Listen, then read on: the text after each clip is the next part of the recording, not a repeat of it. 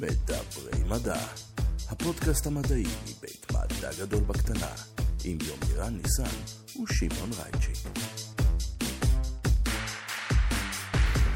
שלום וברוכים הבאים למדברים מדע, הפודקאסט המדעי מבית מדע גדול בקטנה, מולי במחשב יוחאי מנדבי, מה העניינים? שלומי מצוין. על אף שהזמן עובר והניורונים שלך מתעייפים, שלך ושלי. אה. שלי באו עייפים. הנוירונים ושערי עם האפיר, אבל uh, היום uh, נשמע על הרבה מנגנונים שקשורים לזה. אולי נוכל לעשות משהו בקשר לזה. בהחלט. עם, עם כל הדברים המעניינים שאנחנו הולכים לשמוע היום, אנחנו נבין בפירוט רב יותר איך, איך הזקנה מתרחשת. ואולי כדאי כבר להציג את האורחת.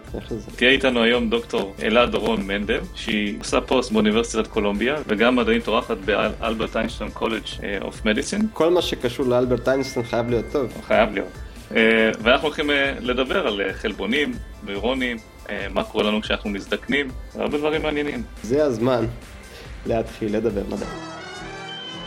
דוקטור אלעד דורון מנדל, ברוכה הבאה לפודקאסט שלנו, כיף שאת פה, מה העניינים? אהלן, אה, טוב, כיף להיות פה. נכון, אני, אני מסכים. זה, זה בעיקר יוחאי.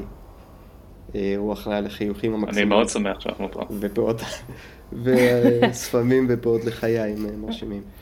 אה, בואי תספרי לנו קצת על עצמך, אין לך פאות לחיים, אין, אין וידאו, אבל אה, המאזינים ידעו. אבל, אה, זה כל מה ש- בינתיים, בינתיים. בינתיים, כן. כן. אבל כן. בואי תציגי את עצמך בצורה מכובדת, ולא כמו שאני עושה את זה. אז אה, אהלן, אני אלה, אלה דורון מנדל, אני מדברת אליכם מניו יורק, אני נמצאת היום בפוסט-דוקטורט באוניברסיטת קולומביה, במעבדה של אה, דוקטור מרקו יובנוביץ'. אה, עשיתי את הדוקטורט שלי בארץ, במכון ויצמן.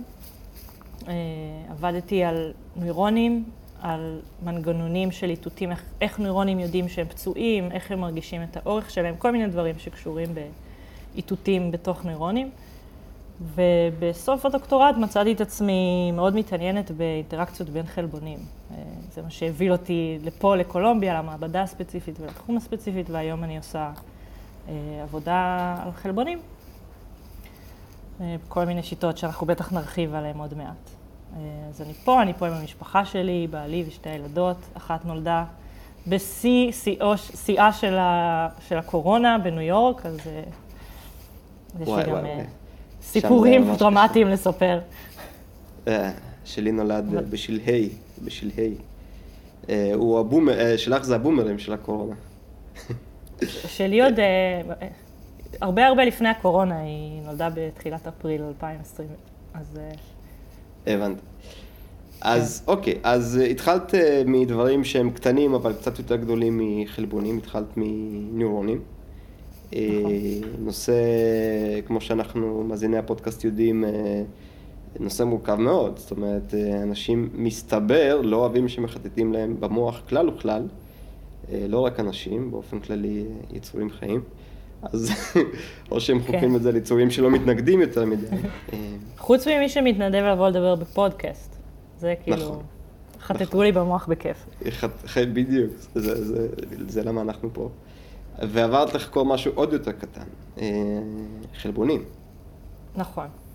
היה קשר נכון. במעבר הזה? זאת אומרת, כן, אז תראה, אני חושבת שזה טרנד שהתחיל עוד, אה, אם, אם בכלל נדבר, נלך עוד מהתואר הראשון, שבו אמרתי, אה, מוח, מגניב, למדתי על המוח, ואז אמרתי, אה, נוירונים, תאים, איזה כיף, איזה מגניב, ונכנסתי לתוך נוירונים. ואז בדוקטורט הבנתי שמה שעושה את הנוירונים נוירונים, או הרבה מהדברים שממש מעניינים בנוירונים, או מיוחד, מיוחדים לנוירונים, קשורים ב...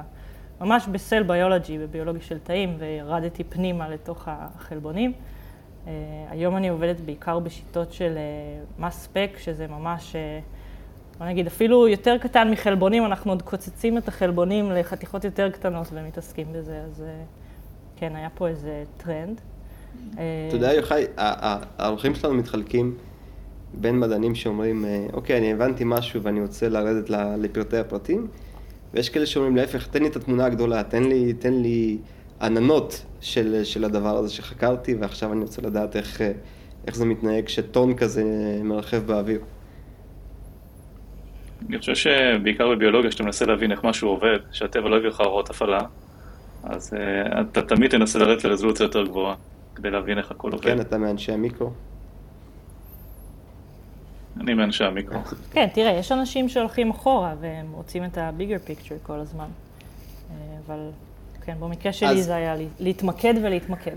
אז בעצם מה אז- שקרה זה שלמדתי, עבדתי על איזושהי מערכת, שוב, למדנו על, על נוירונים ואיך לגרום להם לגדול בהקשר של אה, תגובה לפציעה, אתה רוצה להעריך אקסונים, זה לא הנושא שלנו היום, אבל בגדול, הסיבה שפתאום התמקדתי על חלבונים, ויותר מזה על אינטראקציות בין חלבונים, זה שאחת התגליות הראשונות שלי בתור אה, סטודנטית לדוקטורט, הייתה, עבדנו עם איזושהי מולקולה, עם איזושהי תרופה שבכלל חקרו אותה בהקשר של סרטן, וכששמנו אותה על הנוירונים שלנו במעבדה, בצ- בצלחת, ראינו שהם גדלים יותר ארוך. ואחת המשימות שלי בתור אה, דוקטורנטית הייתה לנסות להבין איך זה עובד.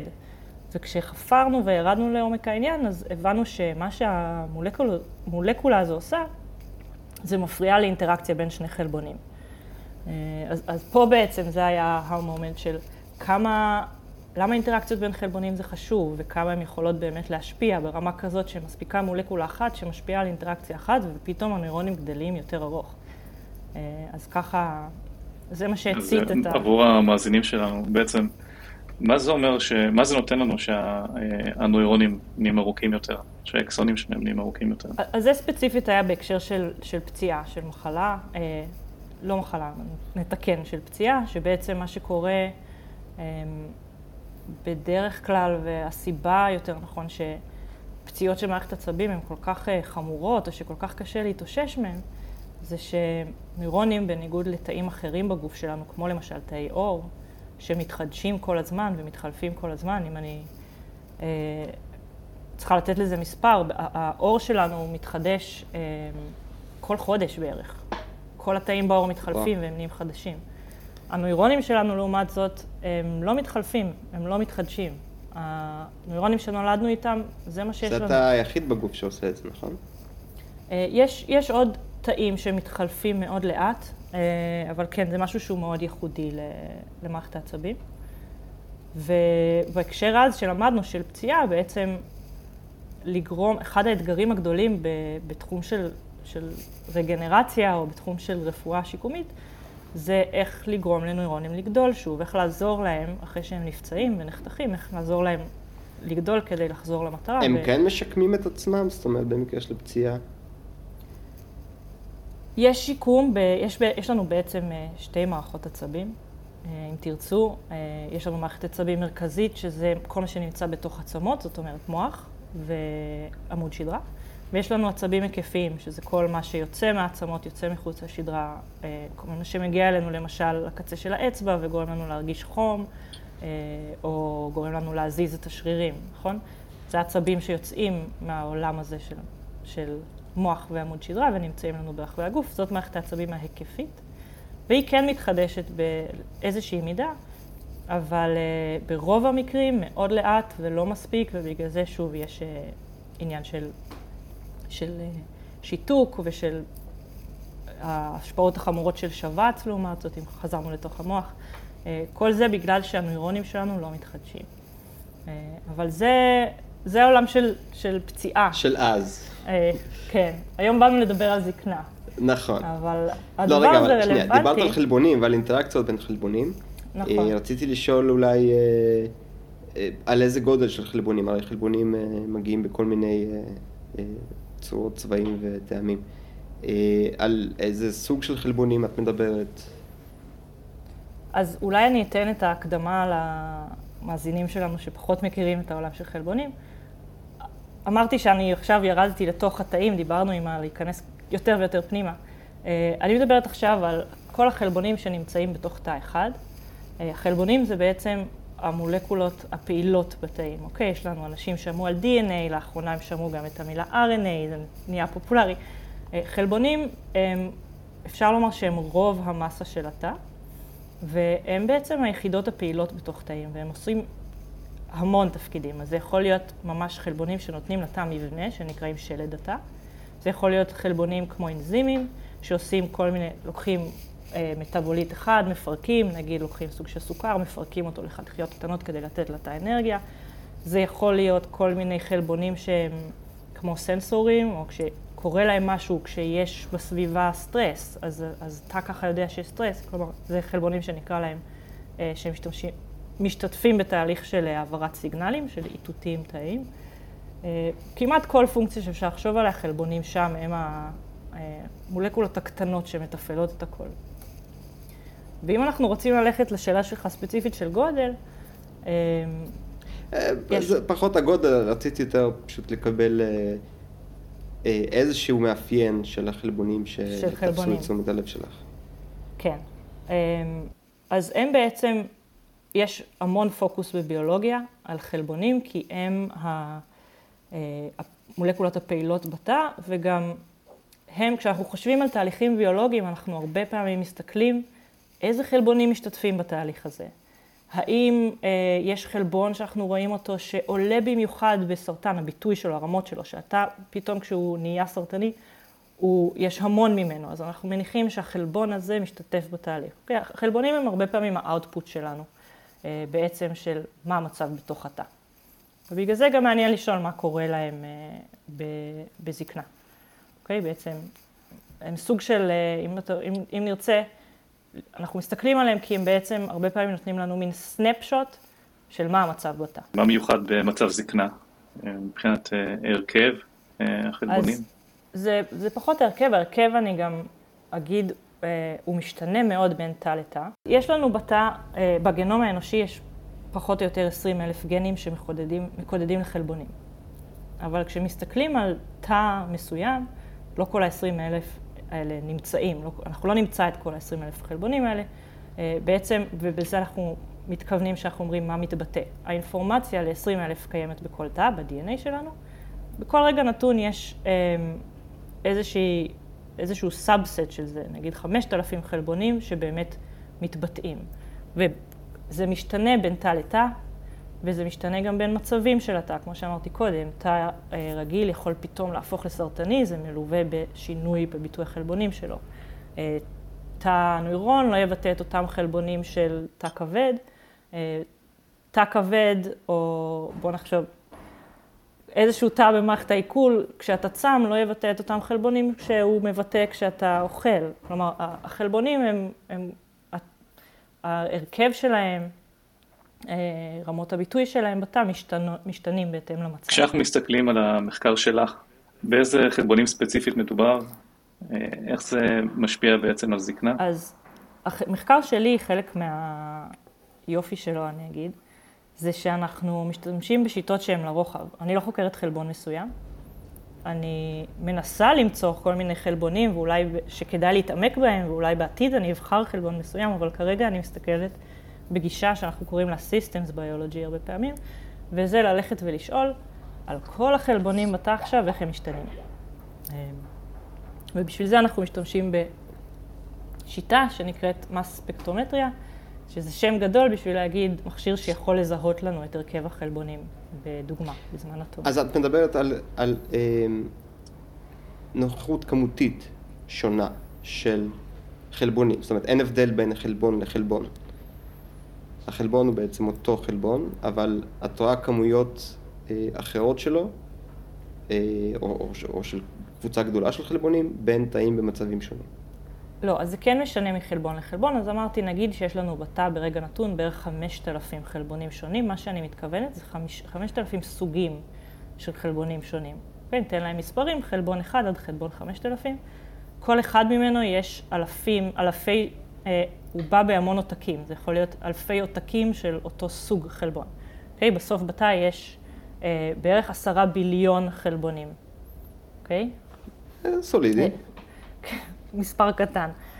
אז על זה אנחנו מדברים. התא שלנו הוא מין מרק, אם אני מנסה עכשיו לתת את הדוגמה הגדולה, התא שלנו הוא מין מרק כזה, שנמצאים בו עשרה ביליון חלבונים, אה, כשעשרה ביליון האלה מורכבים פחות או יותר מנגיד, בשביל, ה... בשביל היחסיות, חמשת אלפים חלבונים שונים, שמכל אחד מהם יש כל מיני, הרבה עותקים.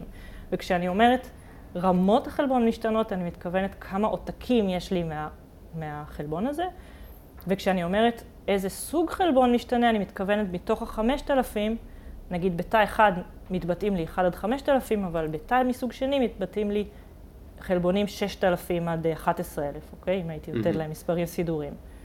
זאת הכוונה בסוגים אל מול רמות. אוקיי? ועכשיו, ההתעסקות הזאת ברמות אה, היא באמת משהו שמאוד מאפיין את הביולוגיה כמו שאנחנו עושים אותה היום, או מאפיין המון המון שיטות שנכנסות תחת Systems Biology, או השיטות האלה שמנסות להסתכל על התא באופן רחב, על כל החלבונים. יש לנו שיטה שנקראת אה, Sequencing, שאולי שמעתם עליה בפרק אחר, שזה מסתכל על כל מולקולות ה-RNA. אבל הפוקוס שאני רוצה לדבר עליו היום, ואני תכף אגיע ללמה הוא מעניין ולמה עוד יותר מעניין בזקנה, זה האינטראקציות בין החלבונים האלה. כי בעצם רוב החלבונים שלנו בתא לא עובדים לבד. 60% מתוך החלבונים האלה שמתבטאים בכל רגע נתון, צריכים לעבור אינטראקציה אחד עם השני. זאת אומרת, צריכים למצוא איזשהו פרטנר ולהיקשר אליו בשביל שהם יוכלו למלא את הפונקציה שלו. והמידע... כלומר, שאנחנו... המכונה הגדולה עובדת רק כשה... זה, זה כמובן לקח אותי למשחק פקטוריו, אבל זה רק אני והקונוטציות שלי, אבל כל המכונה הגדולה מתחילה לעבוד כשכל המנועים הקטנים, אותם אה, מיקרו מכונות, אה, מתחברות ביחד. נכון. יומירן קרא להם מכונות ביולוגיות. כן, זה נכון, זה מכונות ביולוגיות. עכשיו, בואו ניקח אותנו עוד אחורה, לשאלה שלנו, של מה קורה בזקנה. אה, אז אמרתי שנוירונים, התחלנו עם זה שנוירונים לא מתחדשים.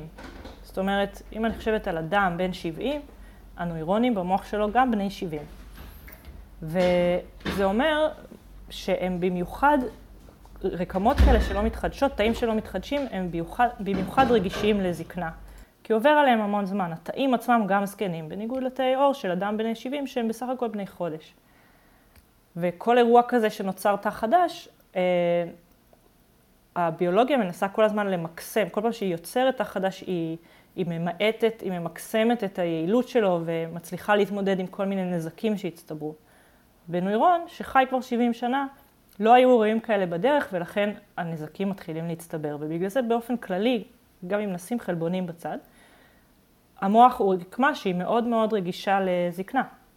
ובגלל זה המון מחלות שאנחנו רואות שהן אה, מזוהות עם זקנה, או שהזקנה היא גורם הסיכון הראשוני להם, הן מחלות של המוח. אוקיי? מה שאנחנו קוראים מחלות נוירודגנרטיביות, שמשפיעות לנו על תפקוד של המוח, ואז משפיעות על תפקוד קוגניטיבי, על זיכרון, על היכולת להפעיל את הגוף שלנו, אה, ירידה בראייה, בשמיעה, שזה לאו דווקא מחלות, זה גם בזקנה נורמלית, אבל אנחנו יכולים, כל האירועים האלה הם דוגמאות לכמה המוח שלנו נהיה רגיש עם הזמן. אז עכשיו בואו נחזור לחלבונים. אה, אמרתי שהנוירון בן 70 שנה, אבל אני הולכת עכשיו להגיד משהו ממש לסתור את זה. החלבונים בתוך הנוירונים שלנו בכלל, בתוך כל התאים בגוף, הם מאוד לא סטטיים, זו מערכת מאוד דינמית. המרק הזה שתיארתי לעצמי, שתיארתי לנו, הוא לא מרק אה, שיצרת אותו פעם אחת ועכשיו אתה חי איתו 70 שנה. חלבונים בתוך התאים כל הזמן נוצרים ומתפרקים, נוצרים ומתפרקים. כשזמן החיים הממוצע של חלבונים בתוך המוח הוא בערך שבוע. אוקיי? זאת אומרת, בן אדם בן 70 שנה, נוירון בן 70 שנה, החלבון התחלף בערך פעם בשבוע, יש לנו 52 שבועות בשנה. החלבון הזה שאני מסתכלת עליו בגיל 70, התחלף כבר 3,500 פעם. נוצר והתפרק, נוצר והתפרק. ויש איזה איזון... הוא מתפרק מעצמו או באופן יזום? אז הוא לא מתפרק מעצמו, זה לא תהליך ספונטני, יש לנו מכונות בתא, מה שאמרנו, המכונות המולקולריות. יש לנו מכונה שדואגת לייצר חלבונים, והרבה שמעו עליה בהקשר של עדה יונת ופרס הנובל, היא נקראת הריבוזום. זה בית חרושת לחלבונים, מה שמייצר אותו. ויש לנו כל מיני מכונות, לא רק אחת, שדואגות לפרק חלבונים. אחת מהן נקראת פרוטאוזום, אחת מהן נקראת ליזוזום, יש לנו כל מיני אה, תהליכים שדואגים לפרק. והאיזון הזה בין כמה אנחנו מייצרים לכמה אנחנו מפרקים, חייב להישמר. וזה מה שמתחיל להידפק לנו בזקנה, או מתחיל, אה, מתחיל האיזון מופר. מופעל באיזה צורה שהפירוק בעצם אה, יותר מהיר מהייצור? או יכול להיות שזה קורה לשני הכיוונים, שזה לאו דווקא... אז מעניין, מעניין שהלכת דווקא לזה, אינטואיטיבית היית אומר כן. אה, אינטואיטיבית היית חושב שאם נדפק משהו אז, אז כנראה שיש יותר פירוק ופתאום יש פחות חלבונים, אבל האמת היא שזה בדיוק להפך. הבעיה הגדולה שלנו זה שמתחילים להצטבר לנו חלבונים. האיזון שמופר בדרך כלל הוא לכיוון של לייצר יותר ולפרק פחות. אנחנו עכשיו... מכירים את זה, אגב, אה, את אומרת שזה אינטואיטיבי, אבל גם כשאנחנו מדברים על סרטן, אנחנו מדברים על משהו שלא מת בזמן, נכון. ופשוט גדל וגדל. נכון. גם אם אתה חושב, אגב, אה, תלך לעולם אחר לגמרי, על אקלים והתחממות גלובלית ועל הבעיות של כדור הארץ שלנו כרגע, זה בעיות של עודף, זה לא בעיות נכון, של חוסר, נכון? נכון? יותר מדי זבל, לא יודעים לאן לפנות אותו, לא יודעים מה לעשות איתו. אה, עודף הוא משהו שמאוד קשה להתמודד איתו. ובגלל זה יש המון חשיבות על התהליכים האלה של פירוק, שאני, לפחות באינטואיציה שלי, אנשים תמיד חושבים על היצור, פחות על הפירוק. ואז בעצם האיזון בדרך כלל בזקנה נפגע לכיוון של, אה, אומנם מייצרים יותר לאט, דרך אגב, בגלל זה אני אומרת זה איזון, זה לא במספרים אבסולוטיים, אבל מפרקים עוד יותר לאט. עכשיו, אני אנסה לקחת את זה לאיזושהי דוגמה אה, למאזינים שלנו שהיא מעולם אחר. תאר לעצמך שיש לך מאפייה. והמאפייה מקבלת אספקה שבועית. עכשיו את Now we're talking. לאסנס של, של הפודקאסט הזה, צריך, צריך אוכל ודברים מתוקים. צריך לדבר על אוכל. אז המאפייה מייצרת עוגות והיא מקבלת פעם בשבוע אספקה של כל מה שהיא צריכה. ביצים, קמח, סוכר, חמאה, חלב, אוקיי? עכשיו, בשביל שנבין למה, למה בעיה של חוסר איזון באמת יוצרת לנו איזשהו אתגר בתא, המאפייה שלנו תמיד צריכה, נניח, שתי ביצים על כל כוס קמח, על כל כוס סוכר. בסדר? וככה מי שתכנן את האספקה השבועית, תכנן לפי היחסים האלה. גם בחלבונים, אגב, היחסים ממש חשובים, אפשר להגיע לזה יותר מאוחר, אבל עכשיו בואו נתאר לעצמנו מצב שיום אחד יגיעו שמונה מגשי ביצים, שבוע אחד, סליחה, במקום אחד. מה עושים איתם? התא שלנו לא יודע פתאום להגיד, אה, ah, אני אזרוק את זה החוצה, אני, מישהו יפנה לי את זה. לא, הכל נמצא בתוך המאפייה. זה לא במקום הנכון בשרשרת, זה מצופה מזה להיות מושמש. נכון, ועכשיו, אנחנו צריכים להבין שהתא, המאפייה, צריכה להתמודד עם העודף ביצים הזה בתוך המאפייה, היא לא יכולה לזרוק אותם החוצה. אוקיי? אז לאט לאט אנחנו יכולים לנסות לפצות, לעשות עוגות עם יותר ביצים, אבל בסוף העודף הוא כזה גדול שמתחילות להרים לנו ביצים. אז בהתחלה ננסה להכניס אותם לארון, ננסה להכניס אותם למקרר, להחביא אותם במקומות. בסופו של דבר הדבר יצא כל כך מאיזון שיתחילו להתפזר לנו ביצים על הרצפה. וזה המצב שקורה בזקנה לחלק מהחלבונים, ובאמת מה שאנחנו רואים במחלות שקשורות בזקנה, שוב נחזור למחלות כמו אלצהיימר ופרקינסון, זה שיש חלבונים מסוימים שמתחילים להיאגר במין משקעים גדולים, ולהתחיל לשקוע בתוך המוח. והמשקעים האלה נהיים רעילים לשאר התאים ולשאר הסביבה. למה, למה הם נהיים רעילים? זאת אומרת, אני מבין למה באופן כללי לכלוך לא מפונה יכול להזיק, אבל יש להם ממש פעולה אקטיבית אחרת?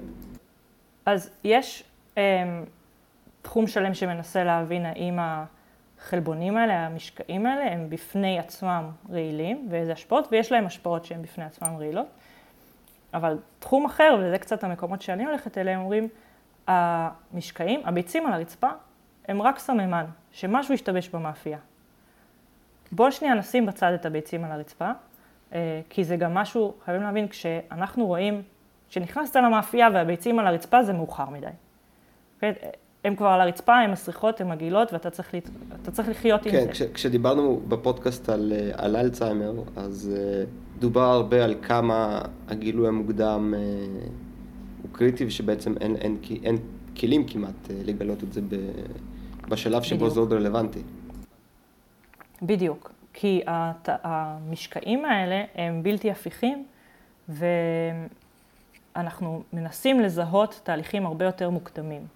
אז אני מניחה שכשדיברתם על אלצהיימר ניסיתם לזהות אה, את החלבונים האלה ששוקעים, שבמקרה של אלצהיימר נקראים אמילואיד בטא, ולזהות אה, מתי מתחילים לשקוע או מתי מתחיל להיות עודף מהם.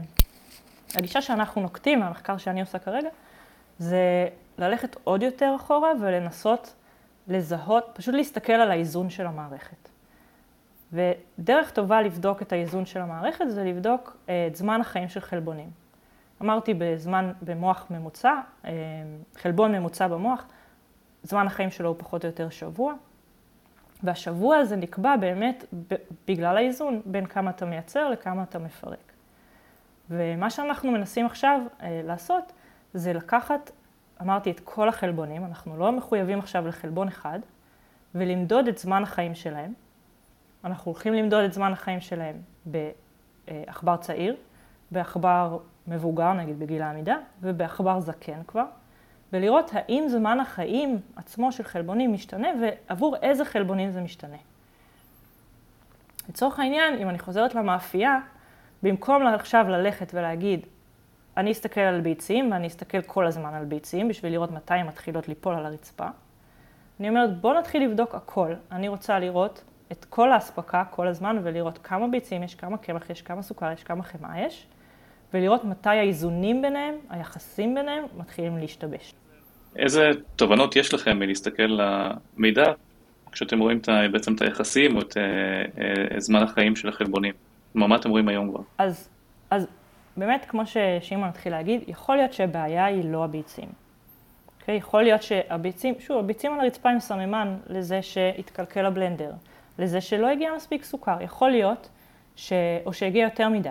Okay, אוקיי? יכול להיות שלפני, שבועיים בכלל לפני כל בעיית הביצים, התחיל להיות יותר מדי סוכר, ואתה במאפייה התחלת עכשיו לייצר עוגה שצריכה יותר סוכר ופחות ביצים בשביל להתמודד עם זה. ולאט לאט לא שמת לב שהפיצוי הזה שלך גרם לביצים להגר. אז התמודדת עם הסוכר, אבל עכשיו יש לך ביצים על הרצפה פתאום.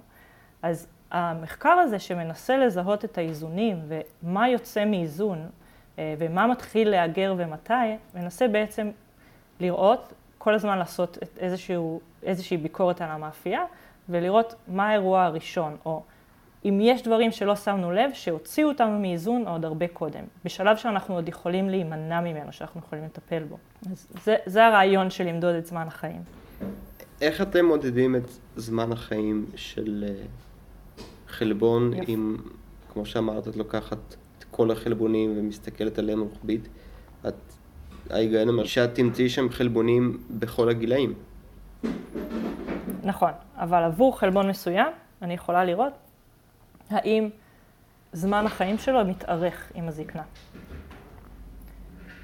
אבל שוב, כלומר, עבור סוג חלבון ספציפי, איך את יודעת אה, מהדגימה הכללית שלך שזמן החיים שלו יתארך? זאת אומרת, על מה את אוקיי. מסתכלת? Okay. פשוט הכמות okay. שלו עולה, או שאיזשהו מאפיין לא, אחר ממש, שאת מודדת? אני ממש בודקת את זמן החיים שלו, אז אה, אני אספר לכם קצת איך עושים את זה. אנחנו עובדים על מוחות של עכברים, בוא נתחיל מזה. ומה שאנחנו עושים, אנחנו יכולים, אה, לא ציינתי את זה, חלבונים בנויים מחומצות אמינו. זה אבני הבניין שבונות חלבונים. וחומצות אמינו מגיעות אלינו מהאוכל. אה, אם יהיה לנו זמן, נדבר, נדבר קצת על זה גם בהקשר של זקנה, נגיע לזה. אבל החומצות אמינו מגיעות מהאוכל, ואז הן מרכיבות את החלבונים. מה שאנחנו עושים, יש לנו דרך לייצר אה, חומצות אמינו שהמסה שלהם קצת כבדה יותר, קצת כמו שיש חומרים רדיואקטיביים, שבעצם הם כבדים יותר. אה, זה לא חומר רדיואקטיבי, ואנחנו, יש אוכל שאנחנו נותנים לעכברים, שיש בו חומצות אמינו שהן כבדות יותר. הרדיולוגיה קורא לזה חומר ניגוד. כן, אבל זה לא, הם, פשוט כבדים יותר במסה, זה, זה, אנחנו מזהים כן, אותם בגלל שאנחנו... כן, ברור לי, זה, זה פשוט סממן, אני צחקתי. כן. זה סממן uh, מרקר שאפשר לזהות איתו. כן, אז אנחנו um, נותנים לעכבר לאכול אוכל שיש בו חומצות אמינו כבדות. נותנים לו עכשיו שבועיים, חודש. אחרי החודש הזה, כל, חומצות, כל החלבונים במוח שלו, בסופו של דבר יהיו מסומנים עם החומצות אמינו הכבדות האלה. אז אנחנו מפסיקים לתת את האוכל, ומחכים קצת זמן. מסתכלים על הדעיכה פשוט. נכון, אז אנחנו מסתכלים, לוקחים עכבר אחד אחרי שבוע, עכבר אחרי שבועיים. אחרי שלושה, ואנחנו כל הזמן רואים איזה אחוז מה, מהחלבונים שלנו עדיין מסומנים בחומצת אמינו הכבדה. אז אם יש לי באמת חלבון, שזמן החיים שלו שבוע, אחרי שבוע בו אני, אני אמורה כבר לראות מעט מאוד סימון, אחרי שבועיים אני לא אמורה לראות כלום. אז אנחנו עושים את זה, והצורה שאנחנו מזהים את החומצת אמינו הכבדה, או בכלל, שגם קשורה לצורה שאנחנו מזהים חלבונים, זה המכשיר הזה שנקרא מס ספק, ספקטרומטר, או מס ספק. בעצם זה מכשיר די פנסי, אה, שעושה בעיות בערך כמו מדפסת, וכל הזמן נתקע. או... כן, אני זה לא- זה לא, אני- סיפור אחר. יחסי אהבה אני בספק שנאה לגבי שלי עם הצלחת המחקר המכשיר. שלכם, השווה את המחשוב שלכם למד- למדפסת. כן. הוא באמת אה, אה, פנסי, והוא, מה שהוא עושה, אנחנו לוקחים חלבונים, אנחנו מפרקים אותם אה, לחתיכות קטנות, שיכולות להיכנס לתוך המכשיר הזה, ועכשיו אנחנו יכולים, על ידי מדידה מאוד מאוד מדויקת של המסה שלהם, לדעת חזרה איזה חלבון. אה, קצת ארחיב על זה, כל החלבונים בנויים, או יש לנו 20 סוגים של חומצות אמינו, זה כמו אותיות. לכל אות כש- יש כשאתם מסה אה, מאוד... מייצרים חומצה- חומצת אמינו כבדה, אתם מייצרים סוג אחד של חומצה, או כל- או כמה סוגים אה, בזמן? אחת, כן, בדרך כלל זה אחת. אוקיי. כן, אנחנו עושים את זה בשביל שחלבונים יהיו אה, מסומנים, בדרך כלל, שכל החלבונים יהיו מסומנים איקס פעמים. אנחנו משתמשים בחומצות אמינו שנכנסות כמעט לכל חלבון. אז המספק, כשמו כן, הוא, הוא מודד מסות, ובעצם בגלל שיש לנו 20 אותיות, 20 חומצות אמינו, אנחנו יודעים את המסה של כל אות כזאת. אנחנו יכולים למדוד בצורה מאוד מדויקת, אז אנחנו מכניסים לתוך המספק שרשראות של בערך 9-10 אותיות, והקומבינציה הזאת, בגלל שאנחנו מודדים מסה בצורה מאוד מאוד מדויקת, אנחנו יכולים לגזור אחורה ולדעת, אה, אוקיי, הקומבינציה של המילה אלעד דורון מנדל נותנת לי מסה כמו נורא לפרק נורא אה, מספר מסוימת. ראשוני ל- לגורמים, כשיש משהו רק צירוף כזה. אחד. אם- אם אם זה מספיק שיש, קטן, רק זאת שיש, אומרת. זה, זה לא רק שיש צירוף אחד, רק שיש לך גם מאגר אה, ידע להשוות אותו אליו, כי אנחנו יודעים כן. את הרצף של הגנום האנושי, זה נותן לנו פרדיקציה של מה צריך להיות המסה של כל חלבון. אז בעצם וואו. אתה לוקח את כל המסות האפשר, כל הקומבינציות שקיבלת על שרשרת מסוימת, ואומר, אה, אוקיי, מתוך זה, אה, זה מתאים לי למשהו, בעצם רק לקומבינציה אחת שבאמת קיימת לי, או יכולה להיות קיימת בתא. אז זה מין שילוב של יכולת חישובית עם יכולת אה, של מדידה נורא מדויקת. אני חוזרת לחלבונים ולביצים. אה, אני מעכל, אני ממש אהבתי את ההסבר שלך. אז אני חוזרת רגע לביצים ואיך אני אדע, אני- איך אני אדע כמה זמן הביצים יושבות לי במאפייה. כמה זמן הביצים, כמה זמן הסוכר. אז אם אני אחשוב על זה שוב, שבאיזשהו משלוח, עכשיו אני אומרת, במשלוח של השבוע, אני הולכת לצבוע את כל החומרים שהכנסתי למאפייה בכחול. אוקיי? אני באה עוד שבוע, אני בודקת כמה, נש... כמה, כמה פרודוקטים כחולים נשארו לי בתוך המאפייה וכמה מתוכם השתמשתי. זה בעצם הרעיון. אני כל הזמן מנסה לראות כמה זמן דברים יושבים לי על המדף במאפייה. אה, זאת המדידה. עכשיו, אקח אתכם עוד רגע אחורה למה שציינתי ממש בהתחלה, וזה עניין האינטראקציות. כי אמרתי שבכלל אכפת לי מאינטראקציות, אז נכון. אה, אז זה מחזיר אותנו ליחסים. אמרתי על כל שתי ביצים, צריך כוס סוכר, צריך כוס קמח. צריך להבין שגם החלבונים, אמרנו, בערך 60% מהם משתתפים באינטראקציות, הם לא פועלים לבד. וחלק מהמנגנונים שיש לתא אה, לשלוט על כמות החלבונים קשורים ב... אה, האם החלבון הזה נמצא באינטראקציה עם מי שהוא צריך להיות. האינטראקציות חשובות לנו כי התא בעצם אחד מהדרכים שהוא יודע לעשות בקרה על האם יש לו כמות חלבון מסוימת אה, נכונה, זה, זה שאין לו עודף, זה שהוא יודע לזהות אם יש לי חלבון אה, שתמיד צריך להיות באינטראקציה, חלבון A צריך תמיד להחזיק ידיים לחלבון B, אם הוא רואה חלבון A פתאום בעודף, שהוא בלי B, הוא ידע לפרק אותו. הוא ידאג לפרק אותו מאוד מהר. כי הוא הולך לשלם מחיר מאוד כבד אם חלבון A עכשיו יחזיק ידיים לחלבון C. אוקיי? זה אה, משהו שאתה מעדיף מאוד להימנע ממנו, וכשאנחנו מוצאים כזה חלבון בודד, שלא אמור להיות בודד, אנחנו קוראים לו חלבון יתום. ואתה בעצם יודע לזהות את זה ולפרק את זה. אז עוד שכבה של מה שאנחנו מנסים לעשות, זה לא רק לראות כמה זמן דברים יושבים לנו על המדף, אלא האם הביצים כבר נכנסו לתוך העוגה או לא נכנסו לתוך העוגה.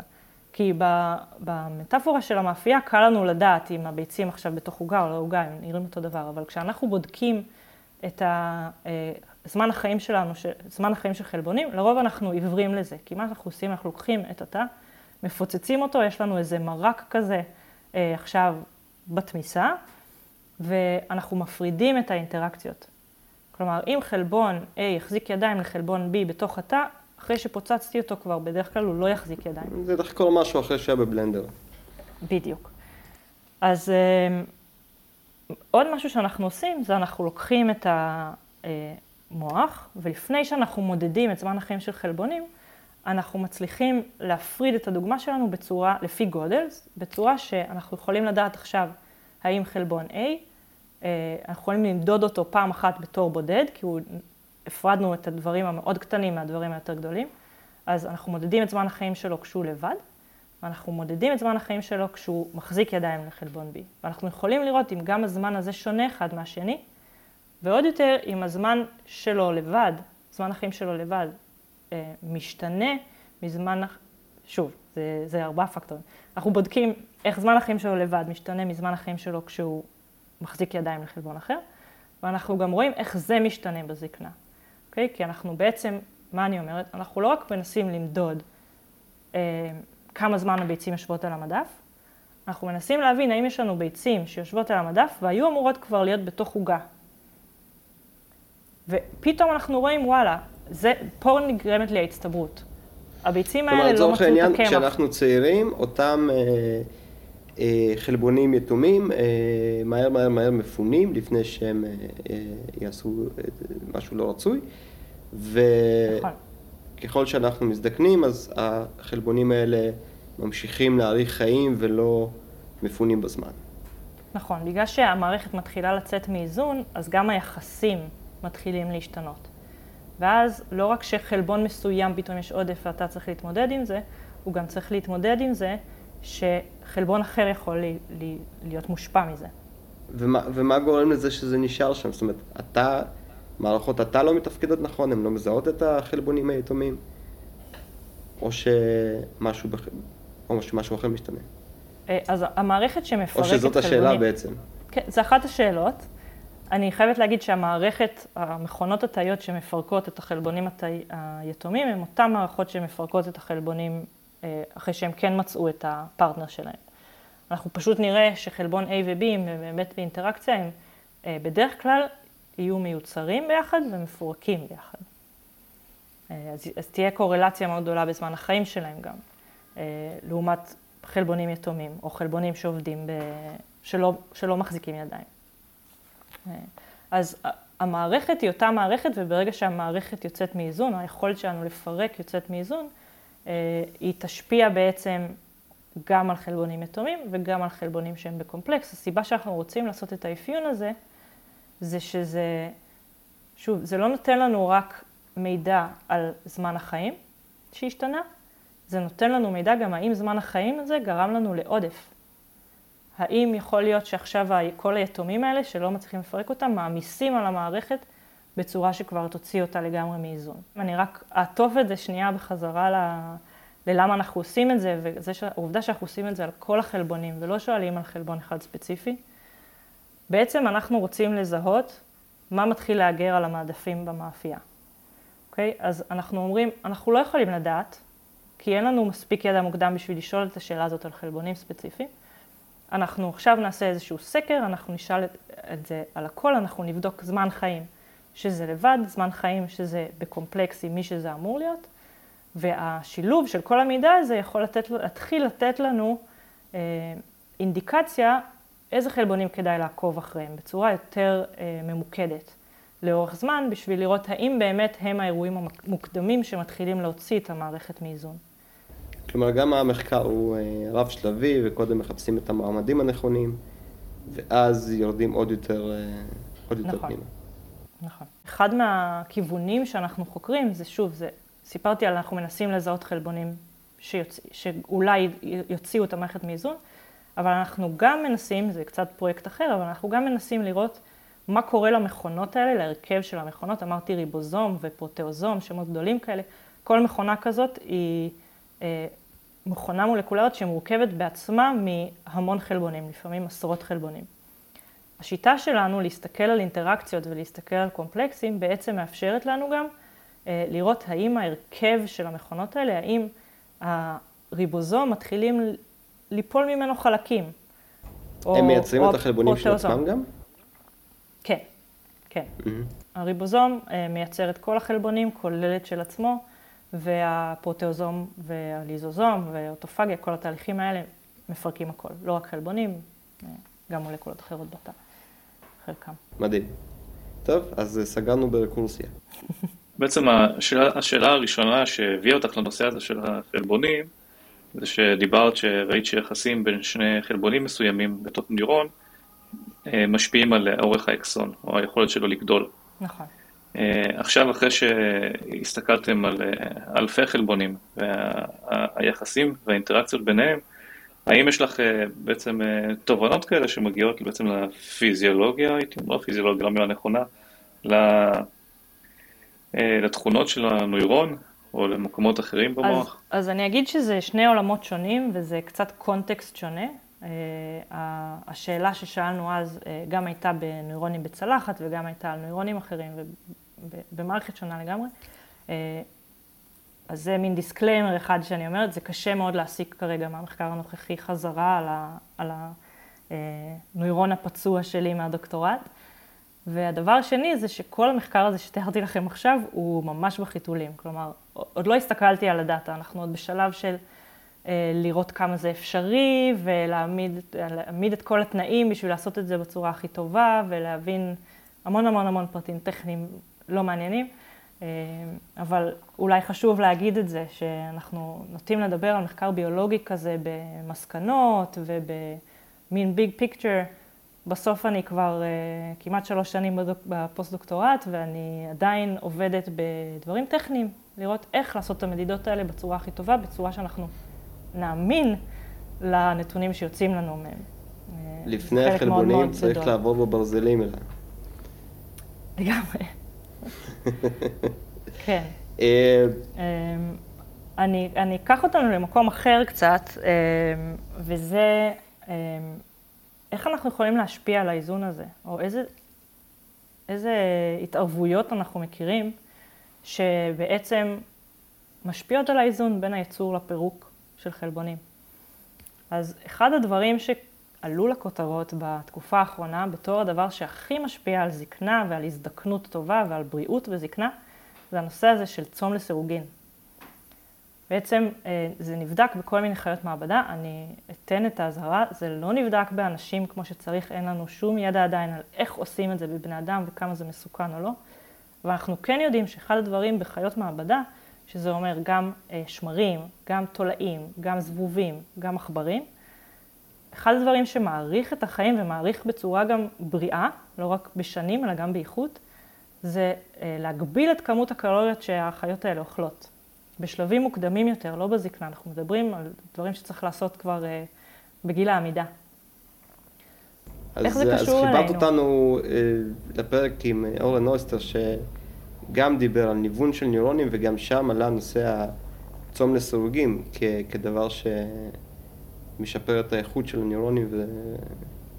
נכון. ו- ואת אורח החיים שלהם. אז זה באמת עכשיו אה, נחקר מהמון זוויות, הנושא הזה של צום לסירוגין, אה, ואחת מהן קשורה למה שדיברנו, לאיזון בין פירוק ויצור. ובעצם, אם אנחנו חושבים על זה, ציינתי עם ההקשר של העכברים והאוכל הכבד, שחומצות אמינו מגיעות מהאוכל. והגוף שלנו, גם ברמת הגוף, גם ברמת התאים, כל הזמן מנסה לעשות בקרה של כמה חומצות אמינו יש בסביבה. כי בעצם אם יש המון, יש לך שפע, אתה יכול עכשיו לייצר המון חלבונים, אתה לא בהכרח צריך לפרק המון, אתה חי לך בסבבה. אם אה, הגבלנו מזון, הגבלנו, זה אומר שהגבלנו מאוד גם את חומצות האמינו הקיימות, התאים שלנו יודעים להרגיש את זה ולהגיד, רגע, שנייה חברים. לא מגיעות לי חומצות בוא, האמינו בואו נעשה סדר ובואו נייעל את המערכת קצת. בדיוק. אני עכשיו הולך להתחיל לייצ... לא, להפסיק לייצר את מה שלא ממש חיוני, אוקיי? אני אייצר רק מה שאני ממש חייב, ואם אני צריך, אני גם הולך לפרק בתוכי חלבונים שאני לא ממש חייב בשביל שיהיו לי חומצות אמינו, בגלל שהפירוק הזה, לא ציינתי, הפירוק הוא, אה, אפשר למחזר חומצות אמינו. התאים כל הזמן מחזירים אותם, וכשאתה מפרק חלבון אתה משתמש בחומצות אמינו שלו כדי לייצר חלבון חדש. אז הצום לסירוגינו... ואז בעצם זה עוזר להתמודד עם בעיות של עודף. בדיוק, כשאתה מגביל, כשאתה מתחיל לעשות אה, אה, תקופות קצרות כאלה יחסית ש, של חוסר, קצרות מספיק בשביל שלא יגרמו לך נזק, אבל כן בשביל להכניס את התאים למצב של בוא נבדוק שנייה. כי אם הייתי אומרת למאפייה שלך עכשיו, ששבועיים לא, הולכים להג... לא הולכות להגיע ביצים, היית מתחיל להשתמש במה שיש לך, והיית מתחיל לחפש במדף ולחפש במקרר ולבדוק איזה ביצים יש לך עדיין שאתה יכול עכשיו להשתמש, כי אתה חייב להמשיך את ה... to keep it going, המאפייה חייבת להמשיך לעשות עוגות. מתקופת אז- הרווקות שלי אני זוכר את החיפוש הזה היטב, של מה עוד יש לי במקרר שאפשר למחזר. בדיוק. אז, אז זה באמת גרם לך לפחות פחות לזרוק, נכון? נכון, אה, הורדתי המון קילוגרמים. אה, דוקטור אלעד דורון מנדל, אה, פרק מרתק, והזכרת לנו גם בסוף שהרבה לפני שהיו לנו מס ספקטרומטרס, חיינו אה, ברעב, סך הכל אנחנו לא, לא בנויים לחיות בשפע וכדאי להיות צנועים אה, בהרבה תחומים בחיים, אבל גם באוכל. אני מסכימה אה, לגבי וואו, הצניעות. למדתי המון. אה, למדתי המון המון. מהפרק הזה, ונהניתי מאוד. תודה רבה. יוחאי, כרגיל עם החיוך המקסים שלו. יוחאי, נראה לי גם אתה נהנית, לא? always a pleasure. ברור. זהו, אה, אין לי ספק שגם המאזינים שלנו בעתיד, כשהפרק הזה יעלה, אה, ייהנו ממנו בלשון עבר כבר, כי הם סיימו לשמוע אותו רגע. אז נגיד תודה לכל העוסקים במלאכה, לדוקטור אלעד דורון מנדל, האורחת שלנו להיום, ליוחאי מנדבי, לכם, המאזינים שלנו, ששומרים איתנו על קשר ושואלים שאלות מעולות בעמוד הפודקאסט והעמותה מדע גדול בקטנה, שם העמוד הוא מדברים מדע. תשמעו אותנו על קשר בכל המדיות החברתיות האפשר, האפשריות, ואם אה, אתם במצב רוח הנכון, אתם מוזמנים להיכנס לפטריון של Little Big Science ולראות מה העניינים שם. אנחנו נשתמע איתכם ואיתכן בעוד זמן קצר מאוד. אה, עד אז אנחנו היינו מדברים מדע, פודקאסט המדעי מבית מדע גדול בקטנה. יאללה, ביי.